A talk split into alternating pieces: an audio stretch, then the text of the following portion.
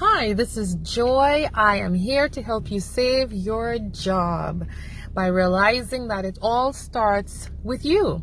So I have some quick pointers today to help you manage your day, navigate your day with success. We're going to start by dressing for success. There's nothing that feels as good as knowing that you're looking good and you're smelling good. And it starts with the night before. It starts with going to bed, realizing that, you know what, if I look my best, I can feel better about whatever it is I'm about to face. I made it a point, especially on the days when I was feeling low, when I was going through my divorce. Those are the days I wore fuchsia, bright orange, I wore reds. And you know, it's funny. And as much as we might say, well, people, maybe you feel like they don't care to ask it. No, if you put out that persona, they're only going to see what you portray. And they accept what you say about yourself by how you look and how you appear. My eyebrows were done. My nails were done. Got myself together. I always wore something bright and cheerful. I love fuchsia shoes to match my fuchsia top. And that's just how I presented myself. Didn't matter how I felt inside. And even just wearing the bright and cherry would make me feel better. And where it didn't, I know that the other person was absolutely fooled, which was fine with me. But we're going to start by dressing for success. Go on Pinterest, Google, take a look at what you really look like, take a selfie, then go on Pinterest and say, well, what do I really want to look like? I mean, get rid of the grunge, find yourself some cute shoes, and really just present yourself in a way that you want to be seen and accepted. And people, sadly, this is the real world. You're going to be treated the way that you asked to be treated. So let's start with that. Let's dress for success.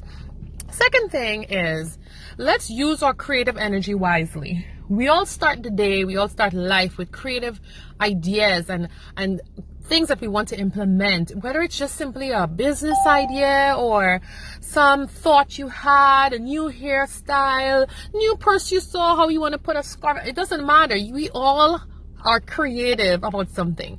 Don't use your creative energy doing things that are unwise. So if you're going to start your day, you have your tasks lined up that you want to do. We're going to write our tasks down for today. As a matter of fact, I have a thing called a daily log. I just created it in Word. I just created a header. It says daily log, and I have the address populating each day and lines across like a notebook page, and I write out everything that I'm going to accomplish today. You know why? Because it keeps me on task. I can remember what I'm working on. I can carry over the things from yesterday that I didn't complete. But you know, it also serves another very valuable purpose. Later on, when somebody wants to ask me, did you do this? Did you complete that? Did you remember? I can look back and I could see whether I did or not, how long that was. Maybe I made a call and I left a message with a client.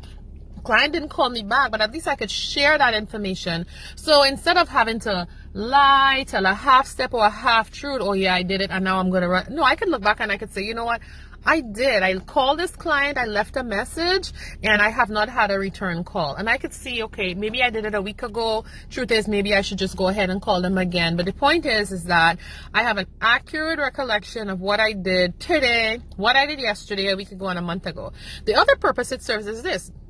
This is the third one. There were times when my boss, I had a boss who was super difficult, well, more than one, and one of the things he'd like to do is nail you at the wall and say, what are you doing today? Like, what are you really doing? You haven't sent any emails. I don't see any phone calls. What do you, oh yeah, I grabbed my whole, because I have one that I print a new one each day. I grabbed the whole stack and went into that meeting. You should have seen this, because his face changed. Because guess what? I have proof. I have proof about what I did, what I accomplished. I could also admit to what I did not accomplish. But every line is populated. I create a task list for myself, and about 2 o'clock I draw a horizontal line, I revamp, and then I start again by saying, okay, these are the things I hope to accomplish. Now it's 2 o'clock, which means my day's coming to an end. These are the things that I'm going to make sure I accomplish before my day ends. That's the second thing.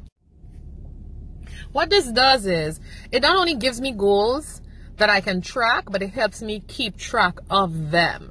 And there's nothing like checking a box to say, It's done. It's done. It's done. It gives you a sense of accomplishment.